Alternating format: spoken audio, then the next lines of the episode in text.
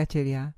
Milana Ľubka vás aj dnes pozdravujú a želajú vám príjemné, aj trochu poučne strávené chvíle v našej spoločnosti.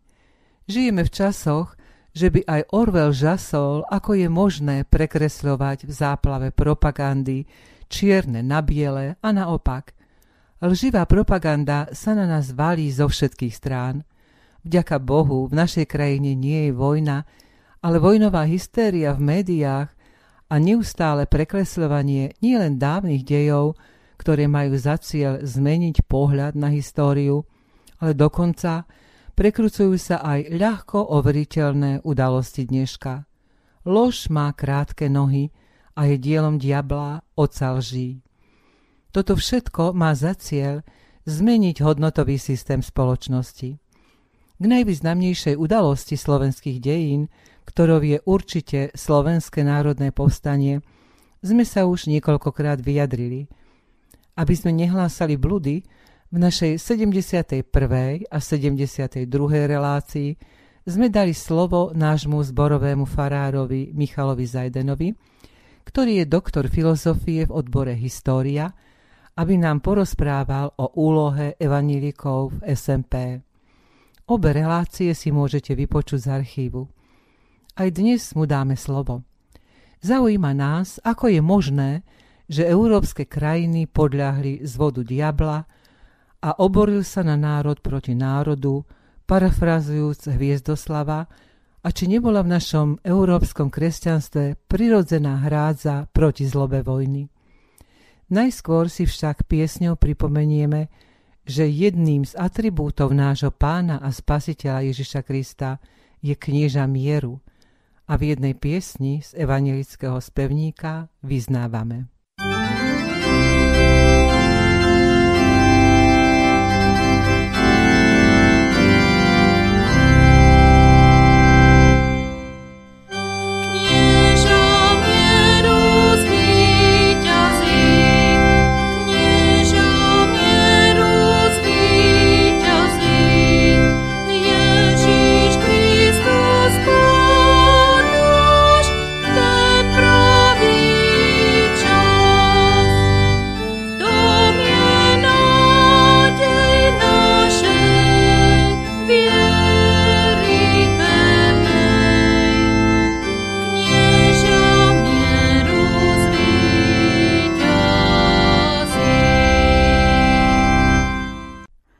Každý skutočný kresťan prirodzene odmieta násilie a vojnu považuje za jednoznačné zlo. Ja vo vojne vidím satanové hody, keď masy ľudí musia hromadne a organizovane pošliapávať Boží príkaz nezabiješ. Nemecký národ bol po prvej svetovej vojne ponížený a zavalený kontribučnými poplatkami. Zdanlivým východiskom z bezvýchodiskovej situácie pre nich bola voľba národných socialistov na čele s Hitlerom. Ten vo svojom diele Mein Kampf už viac rokov pred svojim nástupom k moci upriamoval pozornosť Nemcov na bohatstva východu, svoj národ vyvyšoval na všetky ostatné a ponúkal Übermenschom tzv. Lebensraum, nový životný priestor na žírých pláňach terajšej Ukrajiny a vyzýval k Dranknach Ost, čo je ťaženie do Ruska a na východ, pokoriť krajiny slovanských podľudí, ich zotročenie a tiež vyhľadenie Židov, ktorých chorobne nenávidel. To bol jeho hlavný cieľ. Chcel domáce obyvateľstvo nahradiť pravými nemeckými übermenšmi, Mnoho kresťanov odmietlo tento satanov podvrh, ale snáď viac bolo tých, čo s režimom kolaborovali. Opýtali sme sa nášho zborového brata Farára, ako on vidí vtedajšiu situáciu nemeckých kresťanov, obzvlášť evanielikov. Je isté, že nemecký národ bol ponížený po prvej svetovej vojne a isté je, že Adolf Hitler dokázal z toho teda nesmierne ťažiť samozrejme, vtedy nikto nevedel, e, čo vlastne Hitler predstavuje a aký bude vlastne nakoniec, aké riešenie ponúkne, teda e, tú teóriu teda pánskej rasy a, a Herrenfolku, teda že, že sú nadradená rasa. Ale dôležité teda je, že, že napriek všetkému asi jedna tretina teda evanelikov v vtedajšom Nemecku, čo predstavovalo zhruba tých 20 až 25 20 miliónov ľudí cca, odmietla teda túto rasovú, obludnú rasovú teóriu a založili tzv. Bekkenende Kirche, vyznávackú církev, na čele ktorej stali takí ľudia ako Martin Niemöller, ktorý v prvej svetovej vojne bol veliteľ ponorky. A, a samozrejme ďalší ľudia, dokonca Dietrich Bonhoeffer tam bol určitým spôsobom tiež zainteresovaný, aj keď teda nie úplne, úplne jednoznačne a naplno v tejto vyznávackej církve. Ale dve tretiny teda z tých evanelikov uh, založili tzv. Deutsche Christen, teda nemeckú, nemeckí kresťania alebo církev nemeckých kresťanov na čele s ríckým biskupom Millerom, ktorí teda naozaj drukovali tomu Hitlerovi a priklonili sa teda k tejto uh, nacionálnemu socializmu, k tejto ideológii a vlastne e, pričinili sa teda k tomu, že evangelická církev e, tiež teda prispela teda k, e, k tomu vojnovému šialenstvu a k tomu všetkým tým hrôzam, ktoré teda predstavovala tá druhá svetová vojna. Takže poznať časy a poznať, čo sa práve deje, je niekedy veľmi komplikované a veľmi ťažké.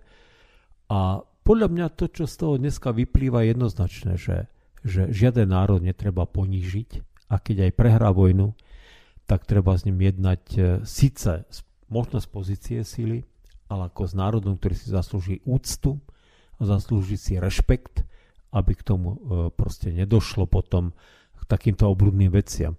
Neexistuje národ na svete, ktorý, si, ktorý, ktorý, ktorý treba ponížiť, či už kvôli jeho vodcom, alebo kvôli ideológii, ktorý vyznáva pretože ten národ netvoria vodcovia, ale tvoria o tí milióny ľudí, ktorí v ňom žijú.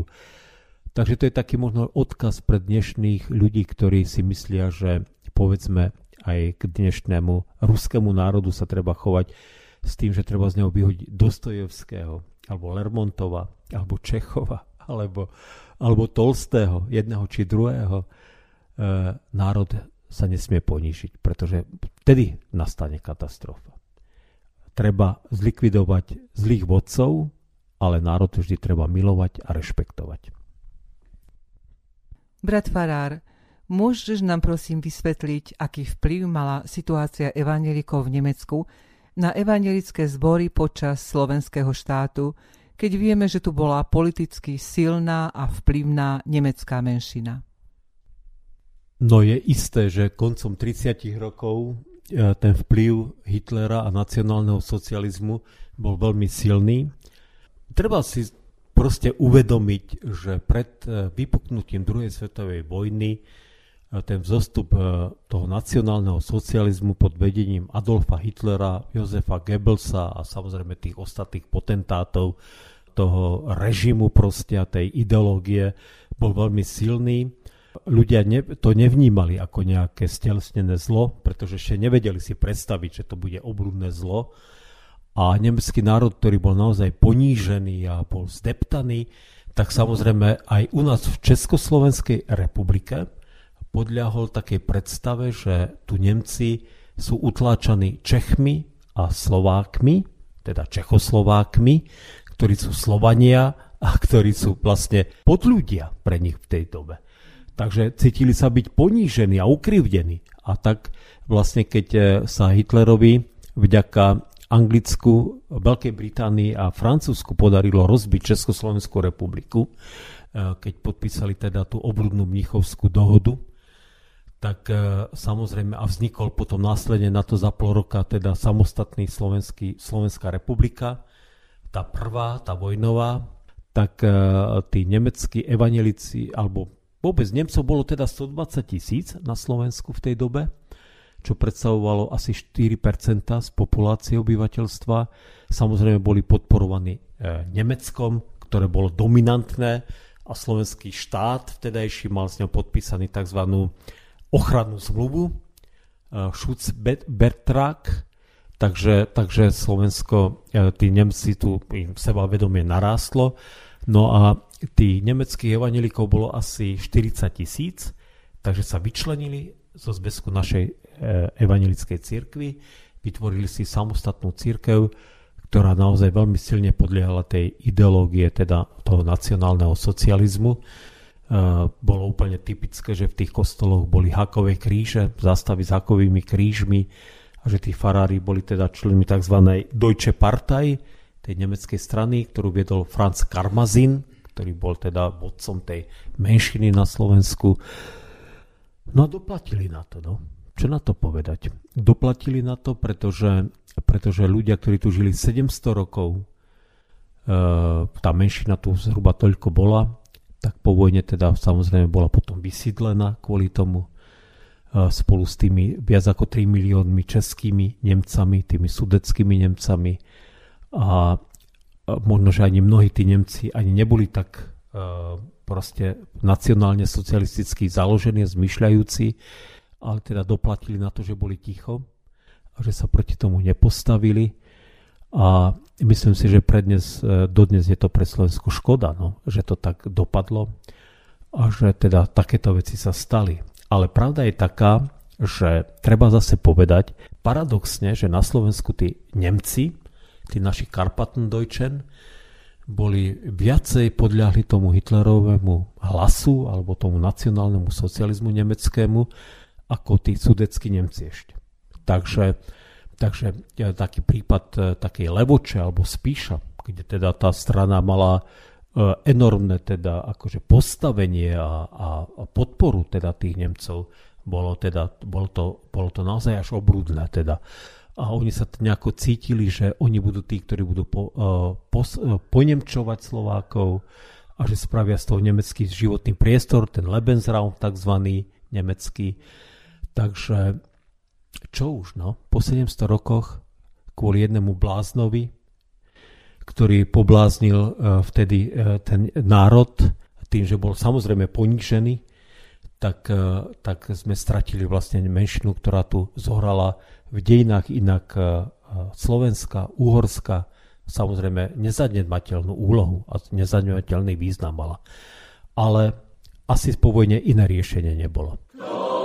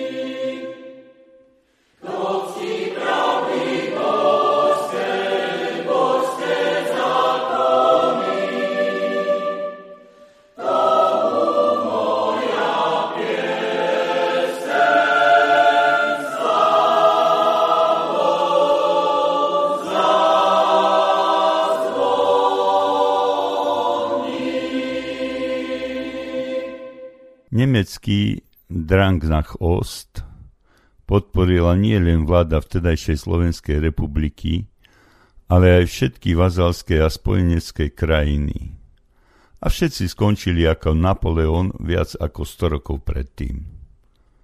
Tu, v Banskej Bystrici, je jednou z dominant mesta pamätník Slovenskému národnému povstaniu. Nedávno sme zažili rôzne šachy okolo jeho zaradenia. Bol vybratý zo zoznamu kultúrnych ustanovezní a daný pod rezort obrany a celé to bolo sprevádzané hanebnými útokmi na osobu jeho dlhoročného a úspešného riaditeľa, pána Mičeva. K čomu tieto šachy poslúžia, ukáže čas. Ale pamäť ľudí je krátka, preto aj my vydávame za svedectvo to, čo sme získali od svojich rodičov, ktorí boli priamými aktérmi povstaleckých bojov. V dobe našej mladosti pred začatím školského roku bývali niekedy veľkolepé, inokedy skromné oslavy SMP. Už v minulosti sme konštatovali, že nie všetci sa stotožňujú s jeho pozitívnym prínosom, že je tu snaha o vedomé prekrúcanie vojnových udalostí, snaha o prepisovanie histórie. Po viac ako tri štvrte storočia hodnotíme a špekulujeme, kto povstanie organizoval, kto mal väčšie zásluhy, kto boli vlastne partizáni a kto zradcovia, kto z veliteľov a účastníkov povstania bol po oslobodení oslavovaný a kto kruto potrestaný.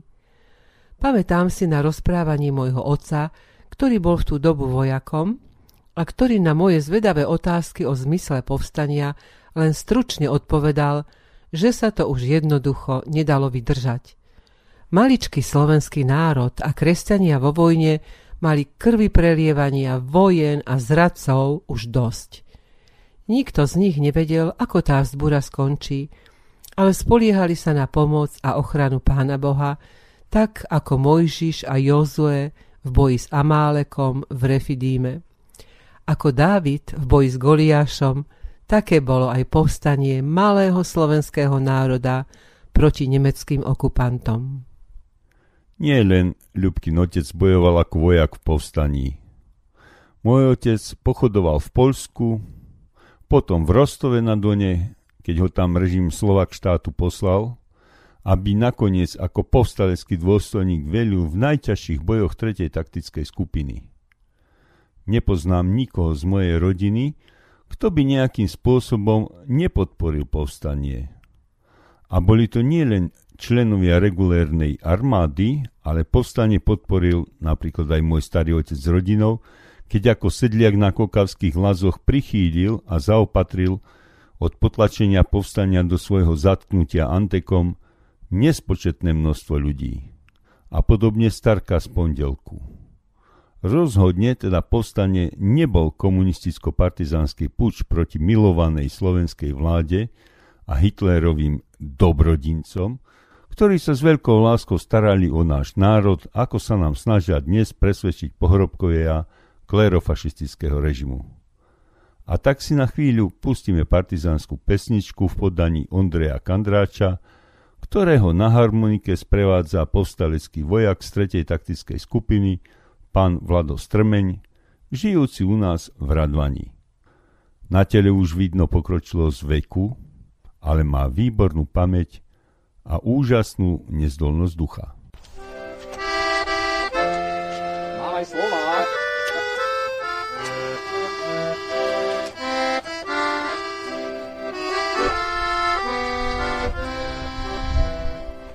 Tichá noc, tmavá noc, krásna je. Partizán na horách bojuje, mesiačík ten celú noc nejde spať. S partizánom musí stráž držať. Mesiačík ten celú noc nejde spať partizánom musí stráž držať. Keď vyjde partizán, on zhorí. Srdce mu bojové zahorí. Slováci, poďte všetci do boja. Vlast naša slovenská nás volá. Slováci, poďte všetci do boja. Vlast naša slovenská nás volá. Národ náš slovenský nie si sám. Na horách stráž drží partizán. Tam bojujú Češi a Slováci, bratia Rusi, Srbia aj Poliaci. Tam bojujú Češi aj Slováci, bratia Rusi, Srbia aj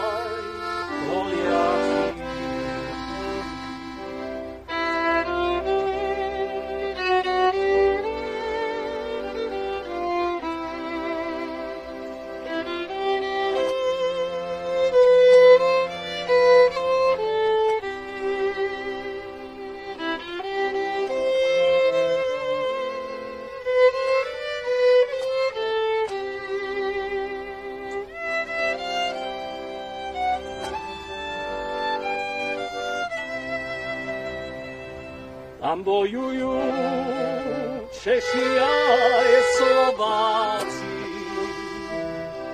bratia Rusi, Srbi Poliaci. Krásna pesnička, Vládko, ďakujem pekne. Tak toto je veľký zážitok pre mňa.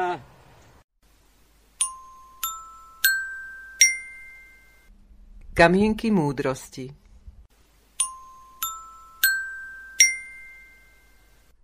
Mier nám má byť nadovšetko. Nie nejakej väčšej slávy, než zachovať mier. Kráčal som po opustenom boisku. Našiel som tam odhodené zbranie, šaty a ideály. Kto sa teší z krvi prelievania, nie je spôsobilý, aby mu zverili vládu nad svetom. Milí priatelia, v dnešnej relácii sme si pripomenuli, že mier a pokoj na zemi je veľmi krehký, tak v minulosti ako bohužiaľ aj dnes. Mladí ľudia poznajú zabíjanie z počítačových hier a myslím, že si hrôzy skutočnej vojny ani nevedia predstaviť. Z histórie by sa mali poučiť aj oni, aby sa také niečo už nikdy neopakovalo. Ľudstvo však zdivočelo hlavne tí, ktorí sa cítia byť pánmi tohto sveta a neboja sa Boha, lebo sláva, moc a s ňou pícha spojená vábia od vekov, moc to záľudná.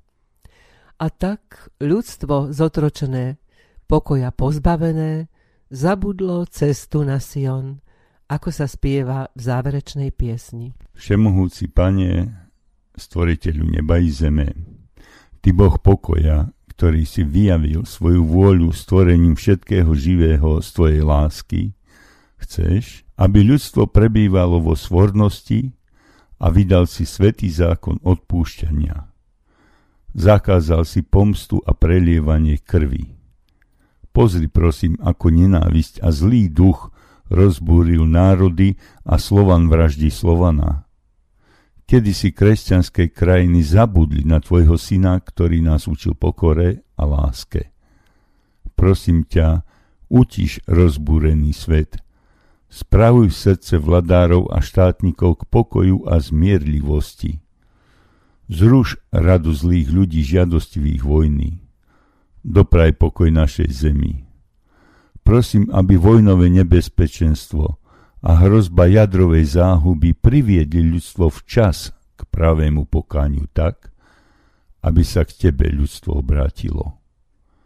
Pane lásky a pokoja, dopraj ešte mnohým ľuďom, aby sa polepšili a napravili svoj zblúdený život.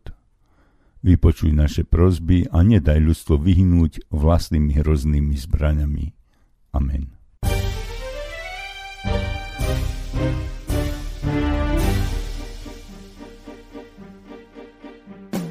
Krásna si moja očina, domo môj vlast jediná. Vyšíre naše hory, kde básnik piesne tvorí a snov sa rodí vidina. Vyšíre naše hory, kde básnik piesne tvorí a snov sa rodí vidina. No pravé blaho v tebe nie, ach, neskrýva ho šíri svet. Tá prelesť večnej ceny nemá, veď bez premeny ničoho nikde není zrieť. Tá prelesť večnej ceny nemá, veď bez premeny ničoho nikde není zrieť.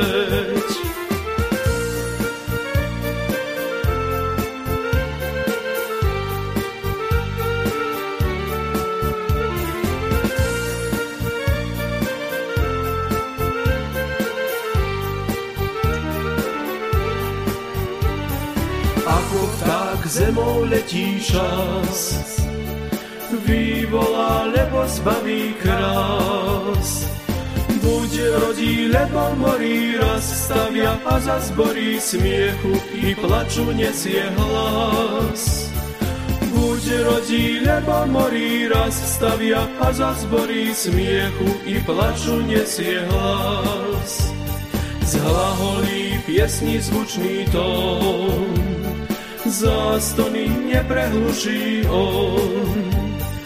Bo ľudstvo zotročené pokoja, pozbavené zabudlo cestu na Sion.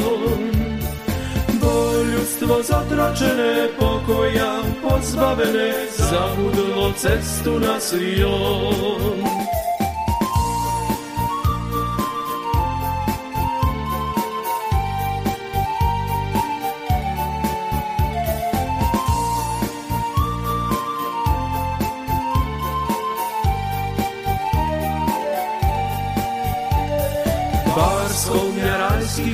Krásny svet, preca tu pre mňa blániet. Kvet vonia, vtáctvo veje a mne sa srdce chveje, túžbou tá hore zaletieť. Kvet vonia, vtáctvo veje a mne sa srdce chveje, túžbou tá hore zaletieť. Tam, tam do pravej očiny, kde nejestvujú vidiny, kde krása trvá večne, zvuk hymny nekonečne obtáča prestol jediný. Kde krása trvá večne, zvuk hymny nekonečne obtáča prestol jediný.